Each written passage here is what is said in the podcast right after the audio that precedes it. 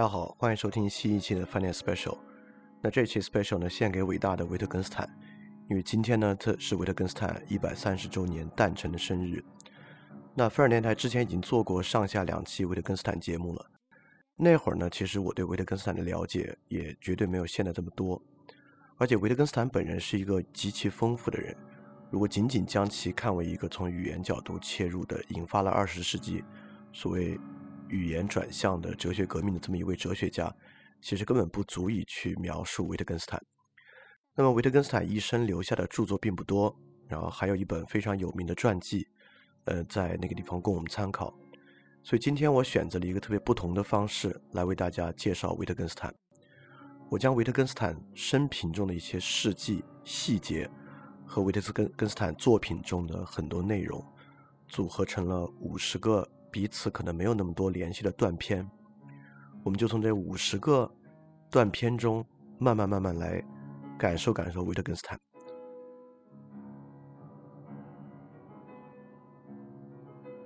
在听今天这期节目的时候呢，你不需要过多的去思考和琢磨，因为这五十个断片都非常的使用日常语言去描绘它，所以说你就像在听一首诗或者听一个故事一样，就静静的来享受这五十个断片就行了。那今天开场的音乐呢，也是维特根斯坦的哥哥，独臂的钢琴家保罗·维特根斯坦是拉威尔为他写的这个钢琴协奏曲。好，那我们就今天以这期节目。来纪念维特根斯坦，也希望能够让你对到底谁是他，他是一个什么样的人，在这期节目之后有更多的感觉。因为毕竟对我来讲，维特根斯坦不仅是一位哲学家，更是一位圣徒。啊，在我心目中有两位道德最完善的人，他们就是维特根斯坦与圣特蕾莎修女。好，那我们正式开始今天的维特根斯坦的五十个断片。断片一。这是我从维特根斯坦关于哲学研究的他自己的评述中摘出来的，就这样一个断片，可以来帮助大家理解为什么要以这个断片的方式介绍维特根斯坦。从他本人的这个观点中，也能得到一些佐证。关于他自己人生中的第二本正式出版的著作，这当然是他死后才出版的《哲学研究》。他这样讲：“我数次尝试把我的成果熔铸为这样一个整体。”然而都失败了，这使我看出我在这点上永远不会成功。我看出我能够写出最好的东西，始终不过是些哲学的札记。当我违背他们的自然趋向，而试图进一步强迫他们进入单一方向的时候，我的思想马上就变成了跛子。而这当然同这本书的性质本身有关系。这种探索迫使我们穿行在一片广阔的思想领地之上，在各个方向上纵横交错的穿行。这本书里的哲学札记，就像是在这些漫长而错综的旅行途中所做的一系列风景的速写。那么，今天这五十个关于维特根斯坦的断片，也就是我们对于他的一生，在各个方向上纵横交错穿行的一次体验。好那接下来对其他断片我就不做这么多解释了，我就一个一个说。断片二来自维特根斯坦的逻辑学笔记，他这样说：哲学中没有推导，它是纯粹描述性的。哲学不给出现实的图像，哲学既不和科学研究一致，也不反驳科学研究。哲学由逻辑和形而上学组成。逻辑是其基础，认识论是心理学的哲学，不信任语法是做哲学的第一个必备条件。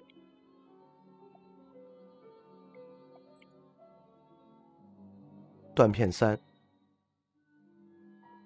逻辑哲学论四点零零三，关于哲学写下的大多数命题，不是假的，而是无意义的。因此，我们根本不能回答这类问题，只能确认它们没有意义。哲学家们大多的问题和命题，都根植于我们并不理解我们的语言逻辑。逻辑哲学论四点零零三幺，这些没有意义的问题大多是这一类：善比美较多同一性或较少同一性，无怪乎最深刻的问题实际上根本就不是问题。全部哲学都是语言批判。罗素的功绩在于表明了一个命题表面的逻辑形式不一定是它真正的逻辑形式。断篇四。逻辑哲学论六点五二，今人与古人都又对又不对。不过近代系统让人觉得似乎一切都得到了解释，而古人承认有一个明白的限度。就此而言，古人当然更明白些。我们觉得，即使一切可能的科学问题都已得到了解答。人生的问题也还完全未被触及，当然，那时不再剩下任何问题，而这恰恰就是解答。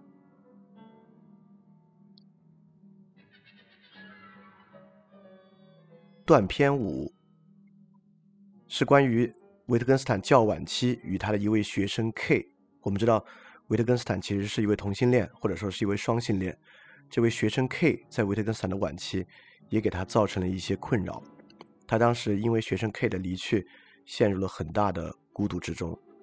他当时说：“对于我生活的未来，我不再感到任何希望，仿佛在我面前除了一段活着的死之外，什么也没有。我不能想象自己有任何未来，除了一种死寂的未来，没有朋友，没有快活。”现在威胁着我的彻底孤立的恐惧令我遭恨，我看不出自己怎么能忍受这种生活。在我眼里，它是这样的生活：每天我不得不恐惧那只带给我乏味悲哀的夜晚。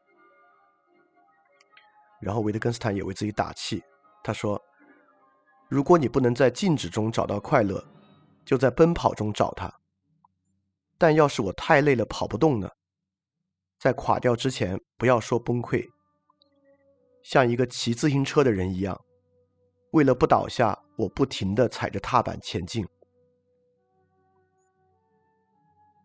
但随后因为那位 K 的离开啊，维特根斯坦又陷入了很大的悲哀中。他说：“我的不快乐很复杂，难以描述，但主要的东西很可能还是孤独。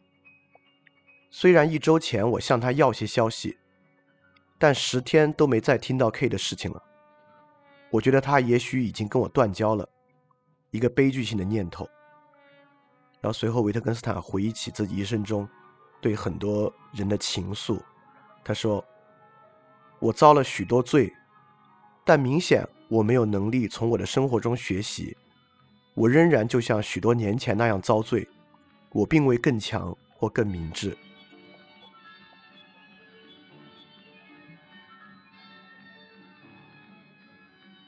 断篇六，哲学研究，十一章一百八十九节。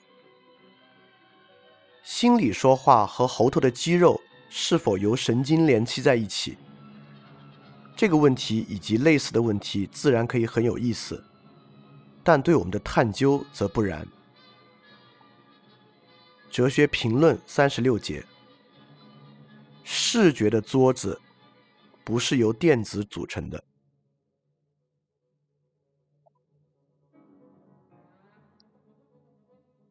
断片七，哲学研究八十九节。这些思考把我们引向这样的一个问题：在什么意义上，逻辑是某种崇高的东西？因为逻辑似乎应当有一种特殊的深度，一种普遍的意义。逻辑似乎处于一切科学的基础之中，因为逻辑研究所探讨的是一切事物的本质。他探索事物的底蕴，而不应当关心实际发生的事情是这样还是那样。它并非来源于对自然事实的兴趣，也不是来源于对掌握因果关系的需要，而是来源于想理解一切经验事物的基础或本质这样的一种渴望。不过，我们并不需要为达到这个目的而去寻找新的事实。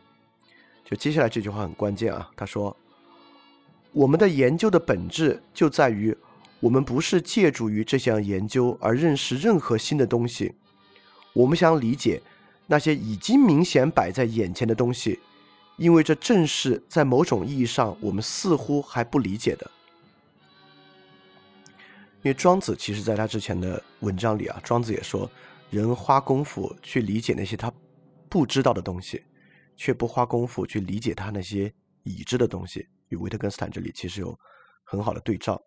在八十九节的下面，维特根斯坦接着说：“奥古斯丁在《忏悔录》第十一章十四节中说：‘时间是什么？无人问我，但我明白。但要解释给问我的人，我就不明白了。’对于自然科学问题。”例如，关于氢原子的比重问题，就不能这么说。有些东西在别人不问我时，我明白；一旦我要对他们做出解释，我就不明白了。这些正是我们需要提醒自己注意的东西。显然，这些也是由于某种原因，我们很难想起来的东西。哲学研究一百二十三节。哲学问题具有这样的形式，我找不着方向。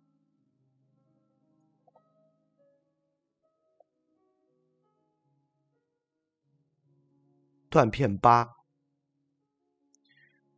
维特根斯坦在一次讲到数学的课上说：“数学家希尔波特曾说，没人能把我们逐出康托尔创造的天堂。”但维特根斯坦却说。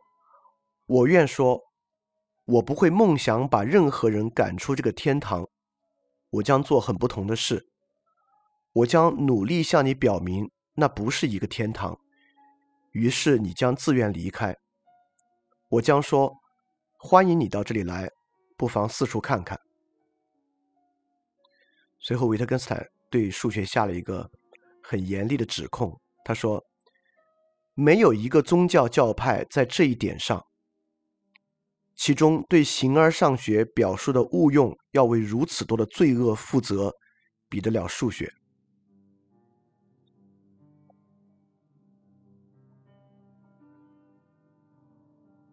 断片九，哲学研究一百一十一节。由于曲解我们语言形式而产生的问题，有某种深度。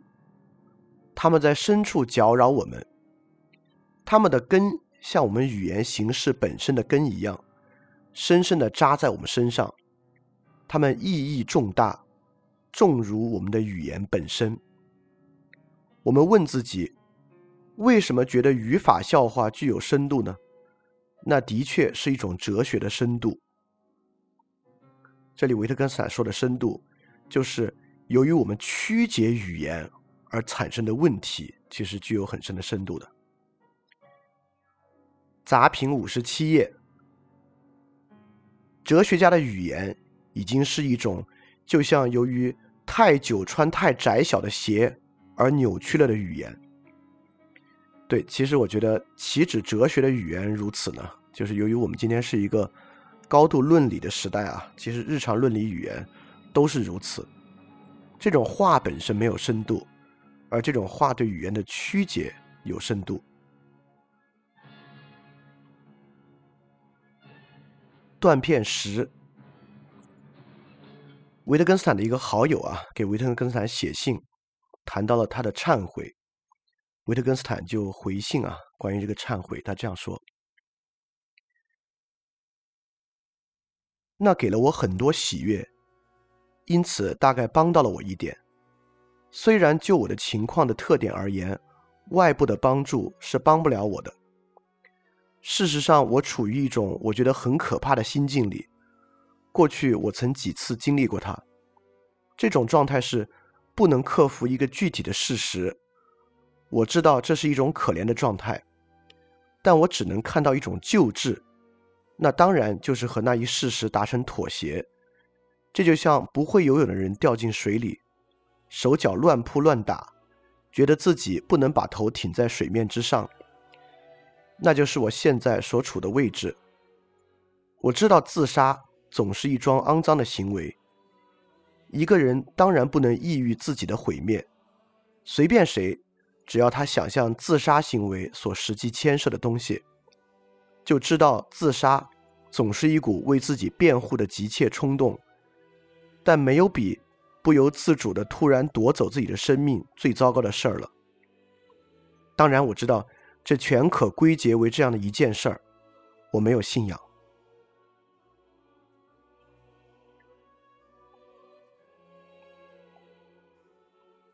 断片十一，大打字稿二百六十五页。词语的选择很重要，因为这个事关是否能够准确的合乎事情的特征。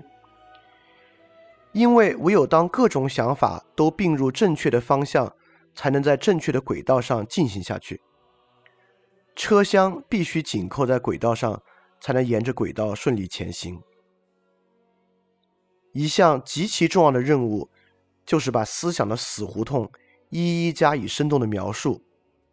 于是读者就会说：“是啊，这正是我当时要说的。我们要严丝合缝地合上每一个错误。”你看，只有当他认识到正是这句话时，他才是最正确的表达。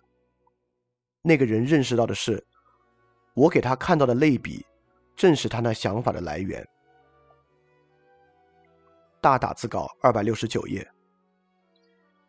有些保险柜需要有某个词或某个数才能打开，在你用上这个正确的词之前，无论用多大的蛮力都打不开门。但用上这个词汇，一个孩子就能打开它。哲学问题就是这样。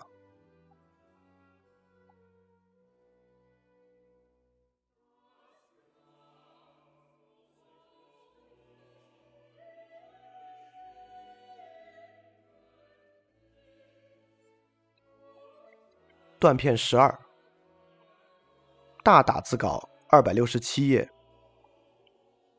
语法的重要性就是语言的重要性。与此相似，可以说“红色”这个词汇重要，因为它常用，而且用于严肃的目的，不像用来说“烟嘴”这个词。于是，“红色”这个词汇的语法就是重要的。因为它描述了“红色”这个词汇的意义，摧毁偶像吧？为什么维特根斯坦在这句话的最末要说“摧毁偶像”呢？这个是一个很值得去感受感受的。断片十三，杂评三十一页。有些哲学家说，死亡之后将开始无时间的状态，或。无时间的状态将随着死亡开始。他们没有注意到，他们已经在时间意义上说了“之后”“随着”“开始”，而时间性就在他们的语法之中。哲学研究五百九十三节，哲学病的一个主要原因偏食，只用一类例子来滋养思想。哲学研究一百二十二节，我们对某些事情不理解的一个主要根源，在于我们不能综观词语使用的全貌。我们的语法缺乏这种综观。综观的表现方式居间促成理解，而理解恰恰在于我们看到联系，从而发现或发明中间环节是极为重要的。综观式的表现一个词语对我们有根本的意义，它标识着我们的表现形式，也就标识着我们看待事物的方式。这是一种世界观吗？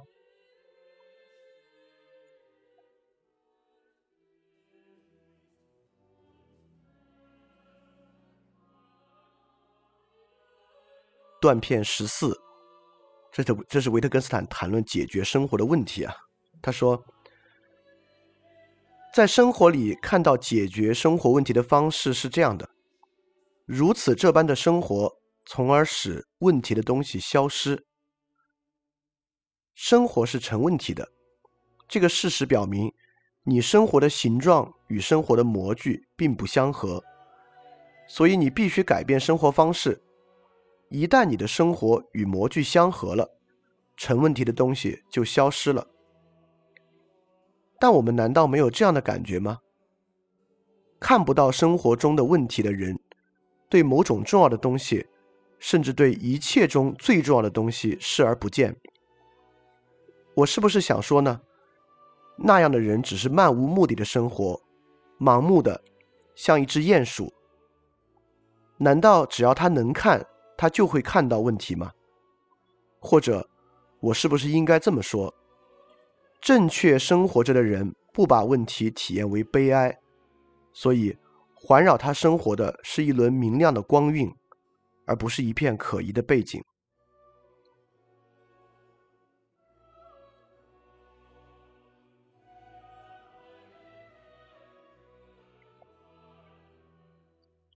断片十五，哲学研究二百五十四节。我们在这样一种情形下被诱惑去说的东西，并不是哲学，而是哲学的材料。例如，一个数学家就数学事实的客观性和真实性倾向于去言说的东西，就不是数学的哲学，而是哲学需要去医治的东西。维特根斯坦《德文全集》二百一十九节：哲学是一种工具，只用来医治哲学家与我们自己身上的哲学家。关于心理学哲学的最后著作一百一十节：疾病无法治愈是常规，而非例外。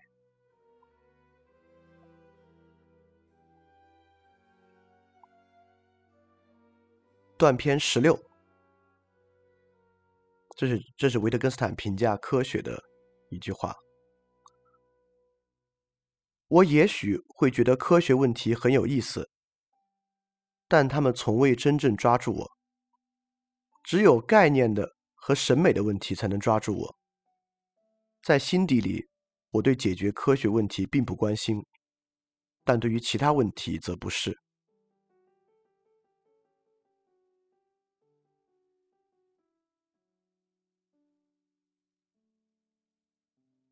断片十七，纸条集三百一十四节。我们在这里碰上哲学中一种引人注目的现象。我们会说，困难的不是找到解答，而是认识到某种看上去好像只是为了解答而做准备的东西，其实就是解答。我们已经把什么？都说了，并相信由此推断出的东西才是解答，但恰恰已说的就是解答本身。我相信这和下面这一点会连在一起。本来一种描述就是对困难的解答，只要我们把这话总描述在我们适当的位置上，而我们这时。却错误的期待另一种解释。只要我们停在这种描述那里就够了，不试图去超出它。困难恰恰在于让自己停下来。大打字稿二百七十一页，在哲学中很难不做过头。在这里面，维特根斯坦很多时候谈到哲学。但维特根斯坦也说，哲学是要医治哲学家与我们身上的哲学家。所以说，当他说到哲学的时候，大多时候其实就是在说我们自己的反思。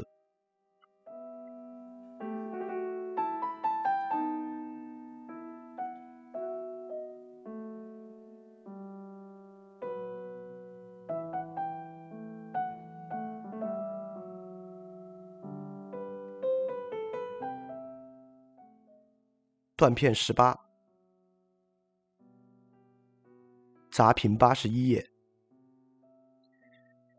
尼采曾经写道：“最优秀的诗人和思想家也写下过平庸低劣的东西，只不过他们把优秀的东西与之分开了，但不完全如此。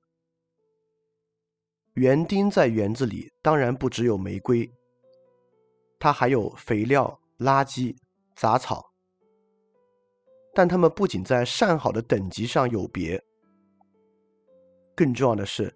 他们在园子里的作用有别。一个看上去低劣的句子，却可以是一个出色句子的胚芽。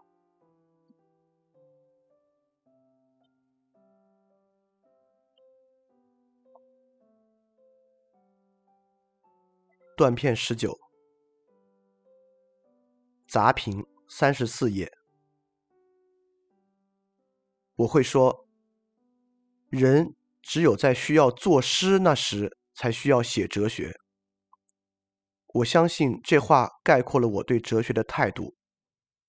我觉得由此一定看得出我的思想在何种程度上属于现在、将来或过去。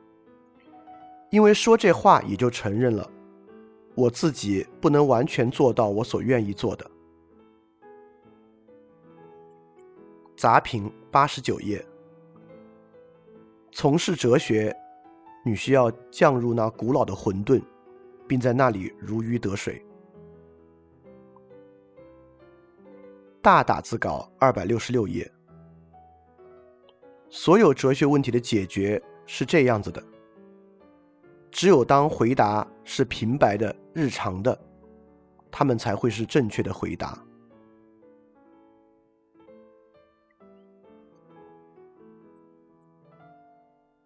断片二十，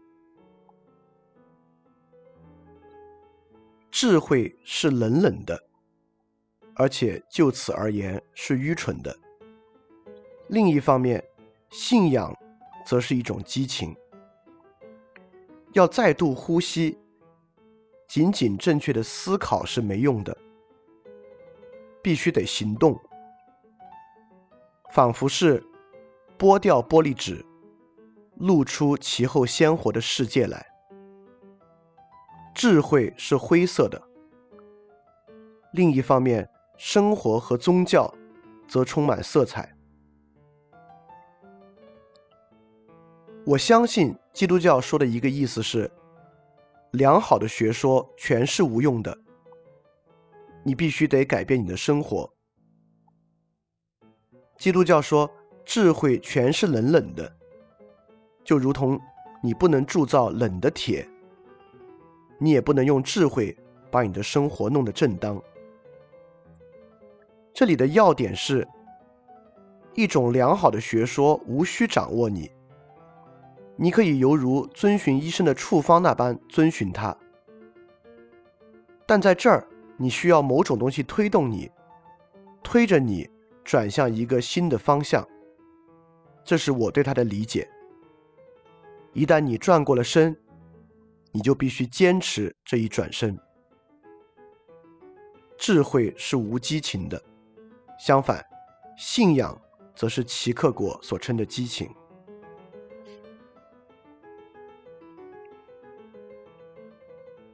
断篇二十一，杂评二十页。读苏格拉底对话时，有这样的感觉：多么可怕的浪费时间啊！这些争辩什么也没证明，什么也没澄清，他们要做什么呢？杂评二十六页。某个哥白尼或达尔文的真正功绩，并不在于发现一个真理。而在于发现一个富有成果的新视角。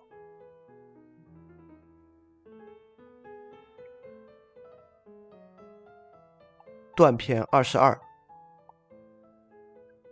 战时笔记八十八页。尼采对基督教的敌视态度深深的触动了我，因为他的著作还是包含一些真理的。毫无疑问，基督教信仰是通向幸福唯一可靠的途径。但是，如果一个人放弃这种幸福，情况又会是怎么样呢？这样做难道不可能更好吗？在对外部世界毫无希望的斗争中，不幸的走向灭亡。但是，这样一种人生是没有意义的。又但是，为什么不能过一种没有意义的生活呢？它不体面吗？它如何与严格的唯我论立场协调呢？再但是，我又必须怎么做，才能使我的生命不至于丧失呢？我必须总是心怀它，心怀着精神。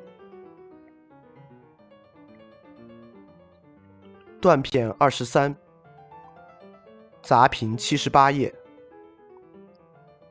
有时，一个句子只有以适当的语速读出来才能懂。我的句子全都要慢慢的读出来。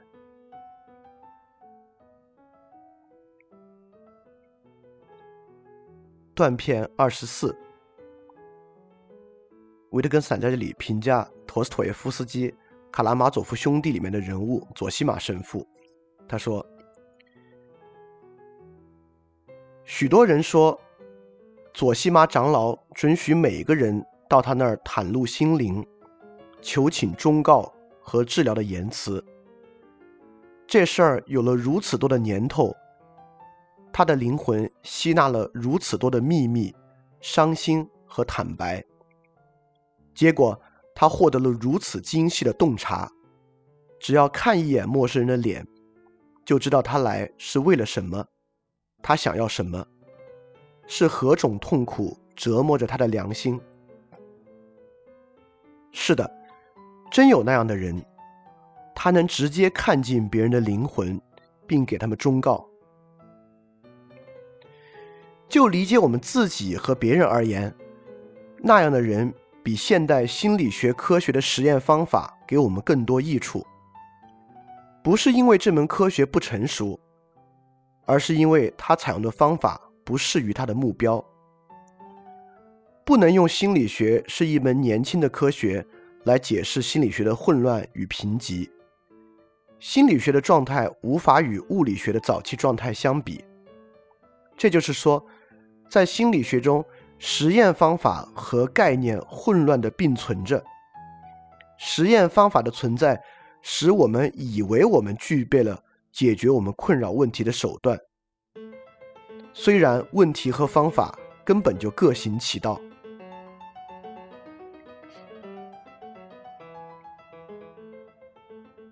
断片二十五，这是维特根斯坦回忆自己八九岁时突然想到的一个问题。撒谎对自己有利的时候，为什么要说实话？这一经历，就算不是对我未来的生活方式有决定性的意义，至少也典型的体现了我那时的本性。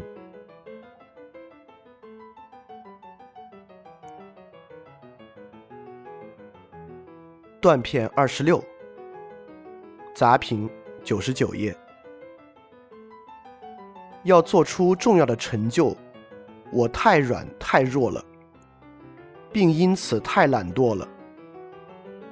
伟大人物的勤勉，不说别的，那是其力量的一个标志，且不用说他们内在的丰富了。杂评七十九页，我所做的可值得如此殚精竭虑吗？唯当他领受来自上方的光照，当真如此，我何必操心我的劳作果实会不会被偷走呢？如果我所写的真有价值，怎么可能把其中的价值从我这里偷走呢？如果来自上方的光照确如，我所能者无非巧智。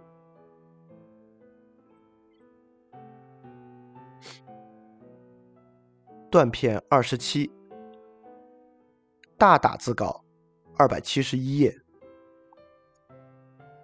我们的工作简简单单就是公正，意思就是我们只需要辨别出哲学的不公正，并予以消除，同时不建立新党派、新教宗。杂评八十三页，我创建不了一个学派，只是我不能，亦或哲学家从来都不能。我不能创建一个学派，因为我当真不愿被模仿，至少不愿被那些在哲学杂志上发表论文的人模仿。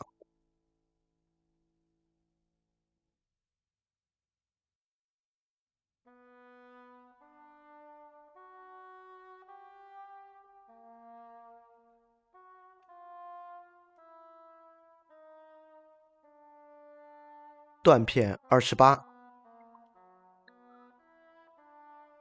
奥古斯丁的《忏悔录》是曾经写过的最严肃的书。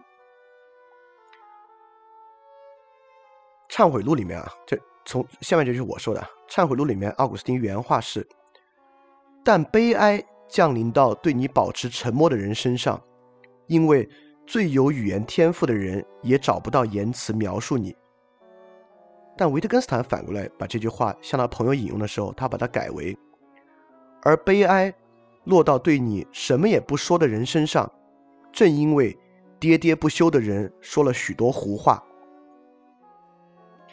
应当终止喋喋不休的人说胡话。但是，那不意味着自己应当拒绝说胡话。我认为，终止一切伦理的空话是绝对重要的。直觉知识是否存在？价值是否存在？善是否可以定义？另一方面，说胡话的倾向也确实指示着某种东西。我能够想象海德格尔，例如想用“为”和“存在”说些什么，尤其在这样的句子里，这样一种“为之所谓者”就是在世本身。我同情齐克果说的。理性受到自身悖论的激情的激励时，要去冲撞这些未知之物。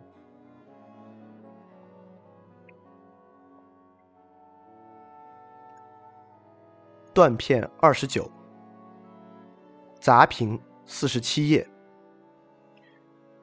没有比不自欺更难的事情了。朗费楼有诗，在艺术的古稀岁月。直至不可得见的细节，匠人无不淡尽他们的精心，因为诸神在洞察一切。维特根斯坦在这里打了括号写：“这可以成为我的座右铭。”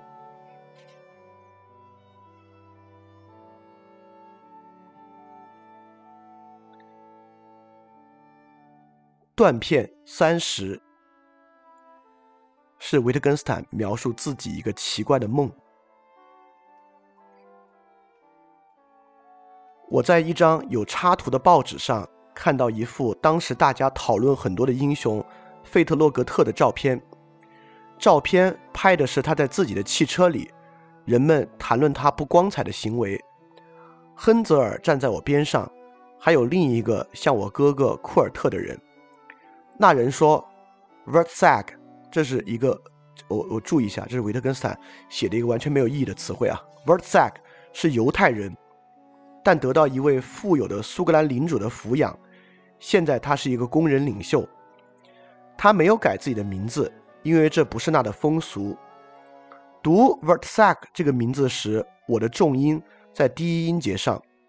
我刚刚知道他是犹太人，我看出他的名字就是 v e r z a k t 德语的胆怯 v e r s a c t 里 z 写成 ts，我看到 ts 印的比其他字母粗一点，这并不令我惊讶。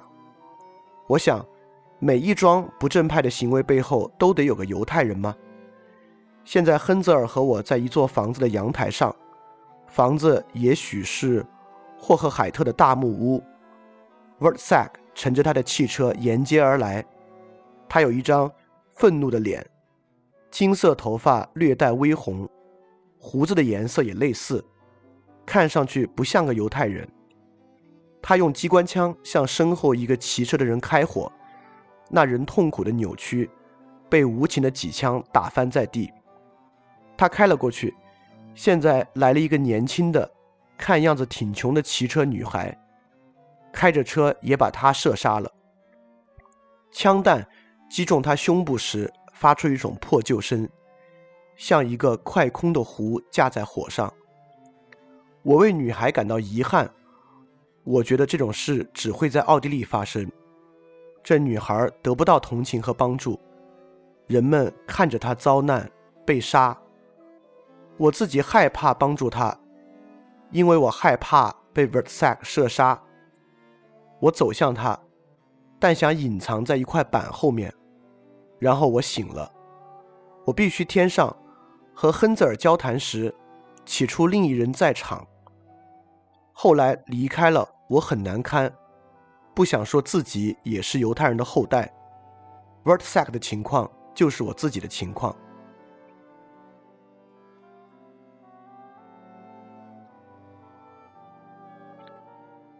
断片三十一，逻辑哲学论四点零零二，人类具有构造语言的能力。可以用它来表达任何意义，而不需要知道每一个词怎样指称以及指称什么。就像人们不需要知道每个声音是怎样发生的，也能说话一样。日常语言是人身体的一部分，而且也并不比它简单。人们不可能直接就能从日常语言中得知语言的逻辑。语言掩盖着思想，因此，就像不能通过衣服的外形来推断出它们所遮盖的身体的形状，因为衣服的外形是为完全不同的目的设计的，并非为了揭示身体的形状。理解日常语言所要依赖的默契是极其复杂的。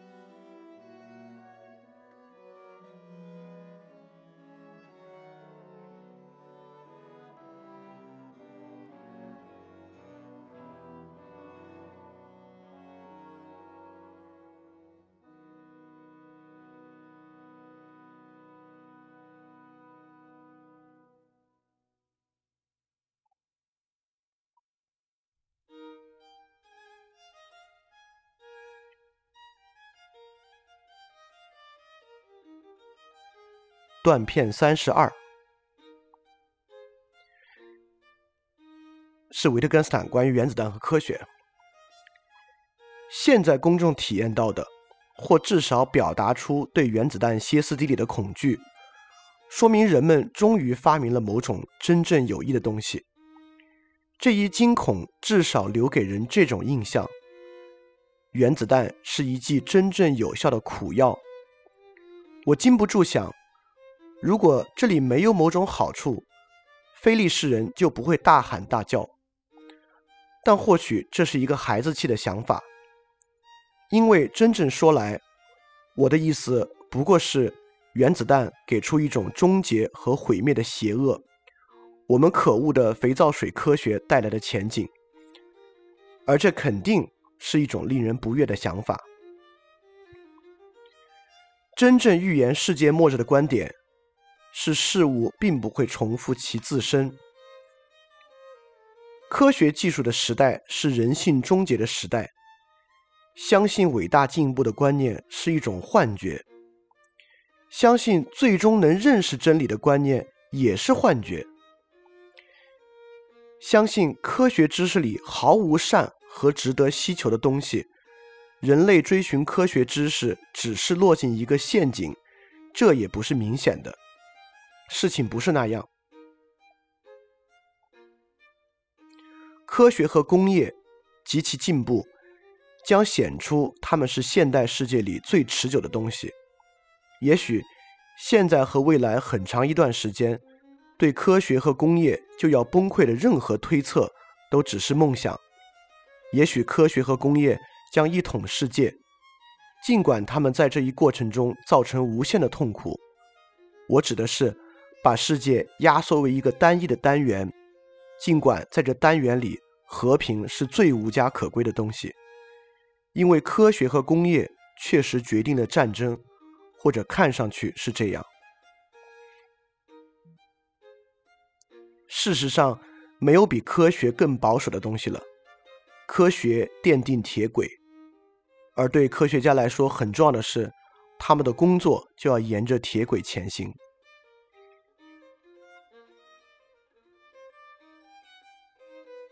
断片三十三，哲学研究九十七节，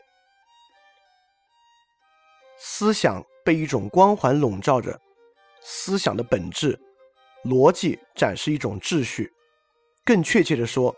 逻辑展示了世界的鲜艳秩序，即可能性的秩序。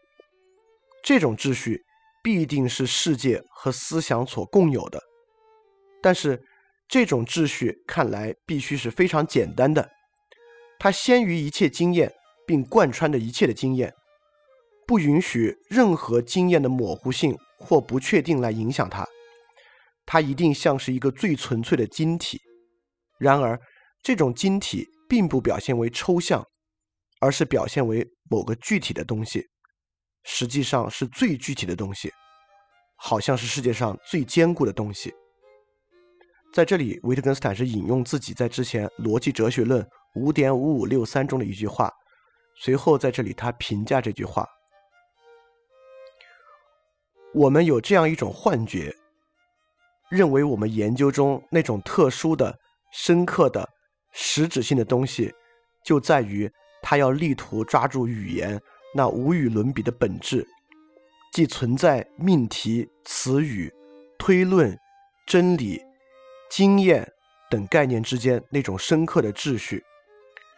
这种秩序是一种存在于超概念之间的超秩序。然而，如果语言、经验、世界这些词中有它的使用方法，那么这种使用方法一定和桌子、灯、门这些词的使用一样频繁。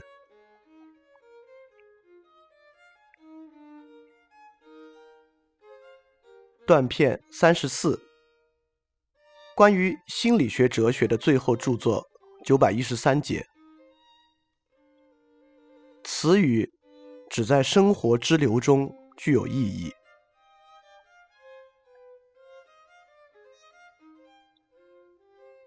断片三十五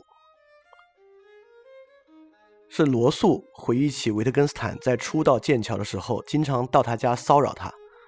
罗素说，在骚动的沉默中，他像野兽般在我屋里来来回回踱步三个小时。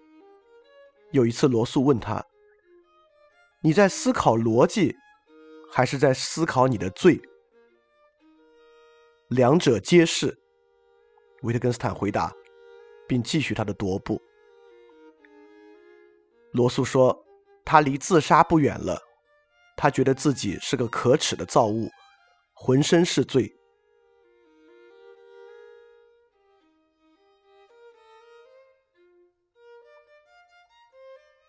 断片三十六，论颜色三百零二节。这么说对吗？生活在我们的概念中得到反应，我们的概念就在我们的生活之中。论颜色三百零三节，语言的合规则性贯穿着我们的生活。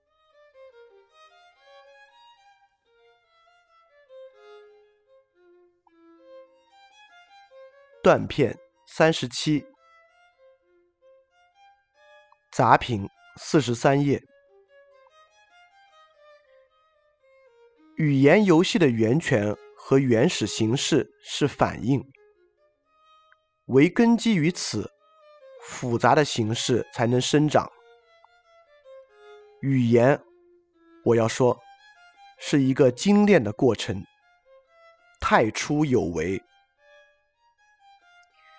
在这里，“太初有为”是他引用的他非常喜欢的歌德在《浮士德》里面翻译圣经时的一段话，因为圣经最初那段话叫“太初有道”，浮士德博士最初把它翻译为“太初有心”，因为道是人之外的嘛，心像是人之中的。但最后，浮士德给出最终的翻译：“太初有为”，来解释直击世界的本源，就是太初有的不是道，有的不是想法，有的是人的行动，而语言，尤其是那种简单的源泉一样的最简明的语言，就是这么一个过程。太初有为，这句话在之后还会再见到一次。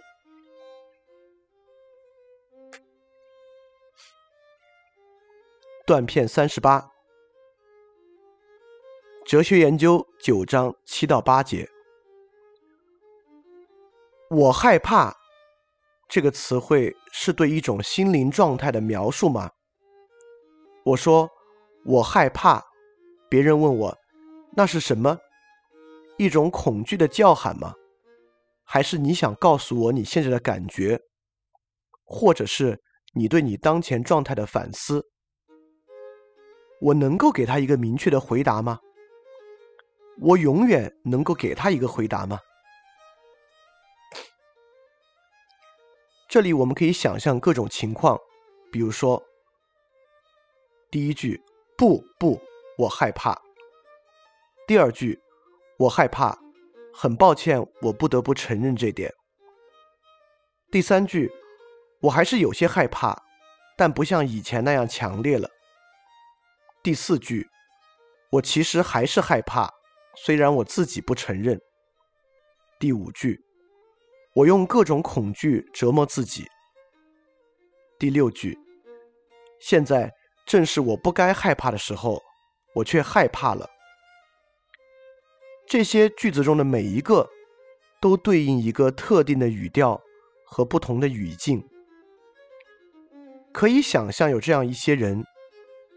他们以一种比我们更确定的方式进行思考，在我们只用一个词的地方，他们使用好几个不同的词。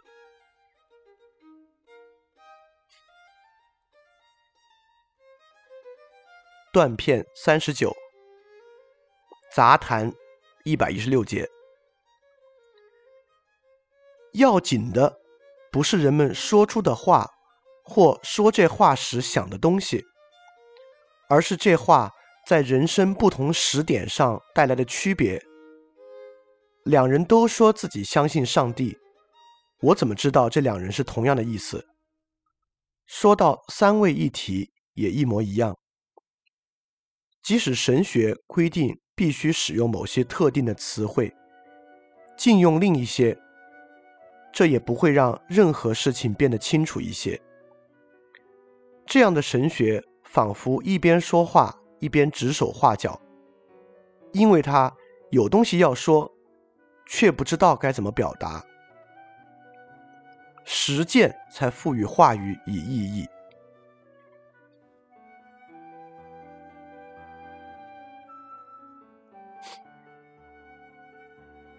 断片四十，这是维特根斯坦在一战时参军与俄国人交战时日记里的话。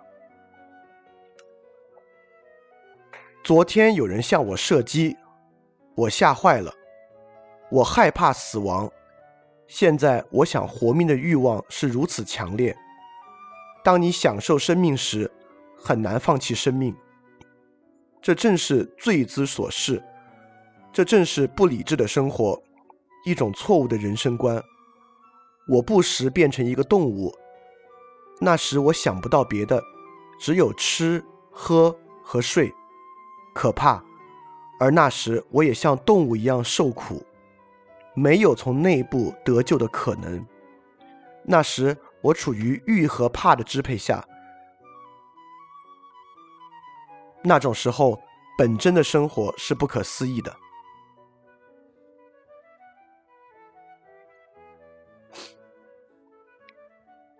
断片四十一，哲学研究四百三十节，把尺子靠在这个物体上，这把尺子并不会说这个物体具有这样的长度。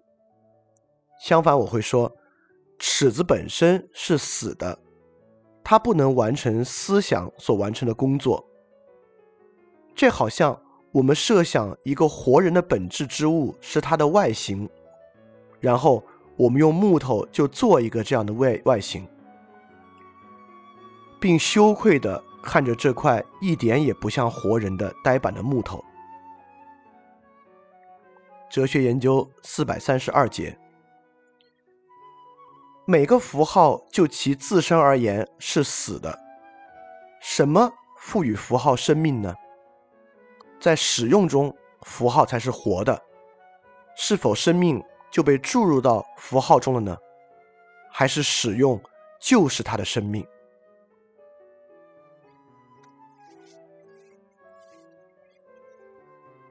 断片四十二。哲学研究六章五节。你肯定有唯一一种对“如果”的感觉吗？不会有好几种吗？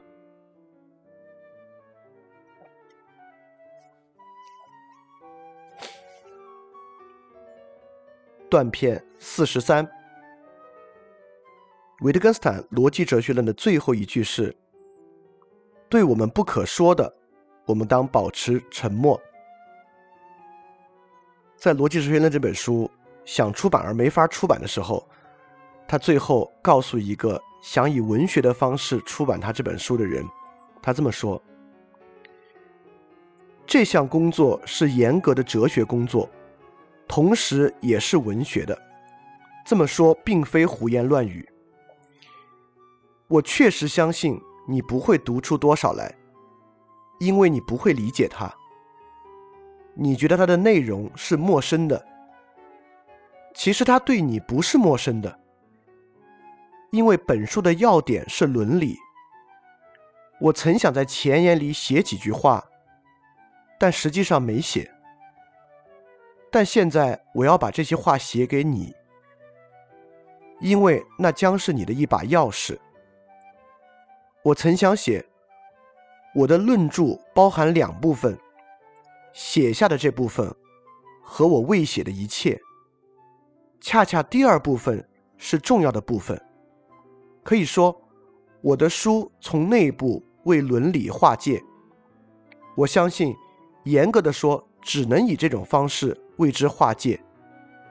简而言之，我认为，许多人今日对之胡言不休的一切东西，我在我的书里都对之保持沉默，从而确定了他们。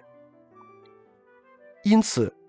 除非我完全错了，这书也说了你自己也想说的许多东西，但也许你不会注意到书里说了。我暂且推荐你读前言和结论，他们最直接的表述了要点。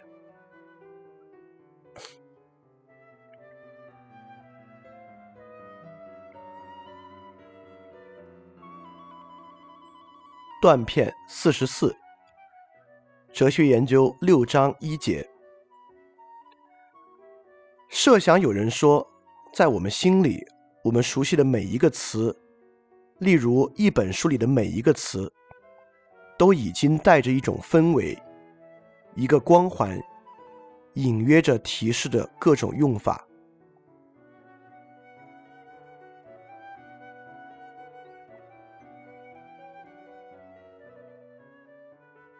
断片四十五。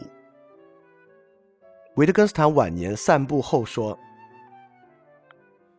在一封我想是写给歌德的信里，席勒写到一种诗的情绪。我觉得我知道他的意思。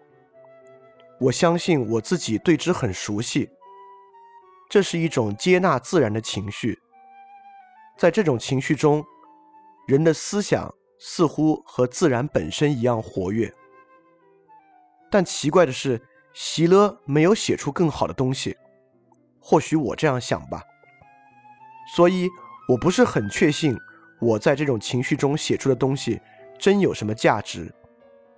也许是这样，在那种时候，赋予我思想光泽的，是一道自上而来照耀他们的光，他们自身却不发光。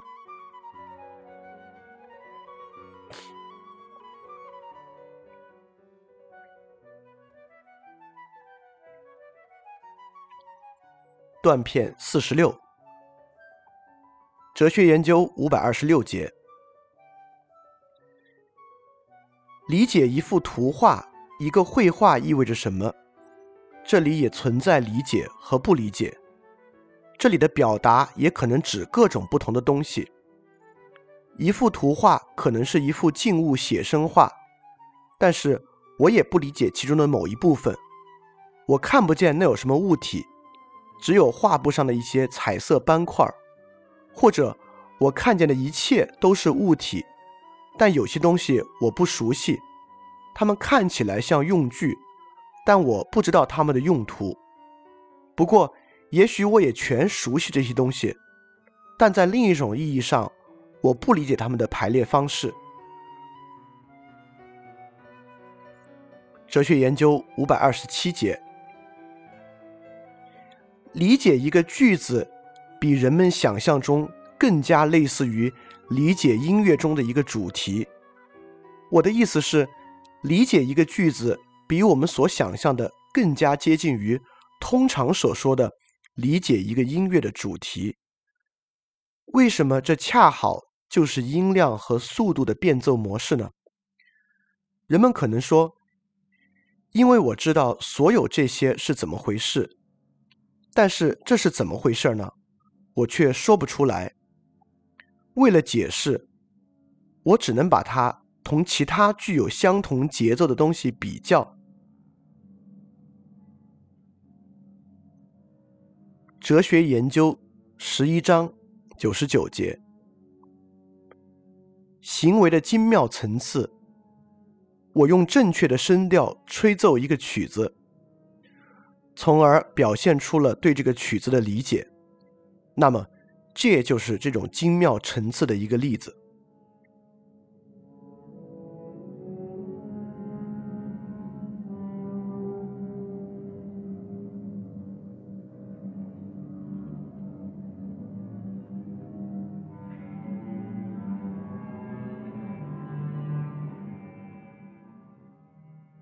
断片四十七。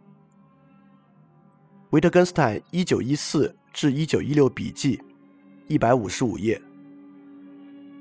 这个世界对我是给定的，即我的意志完全从外面接触这个世界，就好像接触某种现成的东西。至于我的意志是什么，我还不知道。因此，我们有依赖于一种陌生的意志的感觉。无论这是怎样的，我们在某种意义上总是有所依赖的，而我们所依赖的，可称之为上帝。在这种意义上，上帝干脆就是命运，或这么说也一样，是这个独立于我们意志的世界。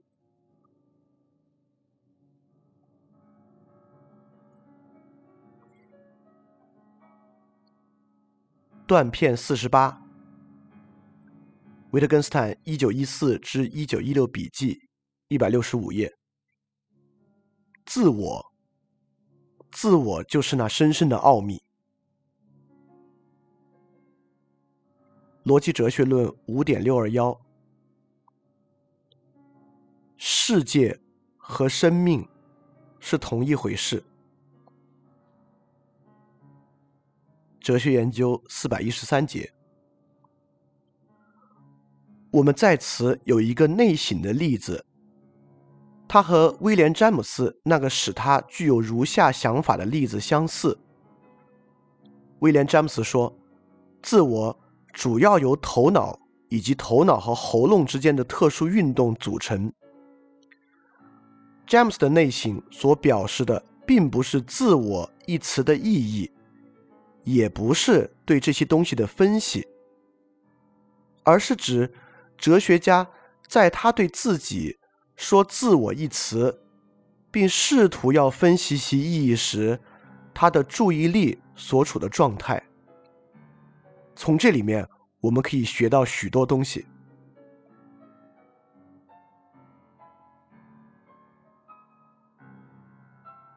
断片四十九，纸条集六百八十节。命运与自然法则正相反。我们想要论证自然法则，运用它，但对命运却不是这样。哲学研究第一节，任何解释。总有到头的时候。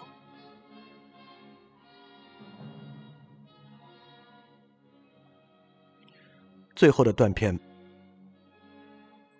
被医生宣告还有一两个月可以活的时候，维特根斯坦完成了他的论确实性。这里可以看到，他已经如此根本的走回了特别根源的位置。他说。现在我做哲学，就像总把东西放错地方，只好又去找的老女人。一会儿是他的眼镜，一会儿是他的钥匙。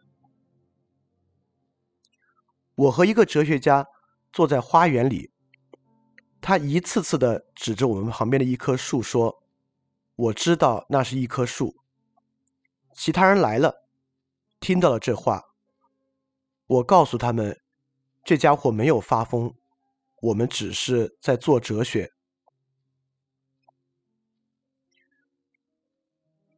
维斯特根斯坦找了一句话来作为他论确实性的提名，这句话就是我们之前说过的“太初有为”。维特根斯坦的遗言是告诉他们：“我过了极好的一生。”这句话很多人都知道，但其实更值得注意的是，在他去世前几天，有一个朋友来剑桥探望他。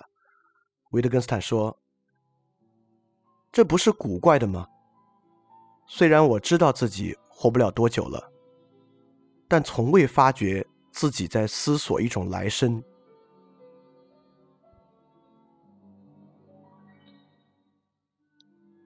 但是他确实想到过他可能受的审判。在死前一点点时间，维特根斯坦写道：“上帝最后会对我说：‘我用你自己的嘴审判你，用你自己的行为。当你看到别人也做那种行为时，已然令你险恶而站立。’”